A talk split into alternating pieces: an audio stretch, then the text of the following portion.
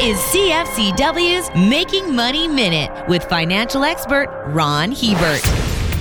One factor that separates those with money from those without is the development of good financial habits. People with money have mapped out both their spending and savings goals and have developed the self control to stick to them. Those that are floundering have usually never spent the time to develop a comprehensive financial plan, or if they have, never exercised the will to stick with it long enough to make it a habit.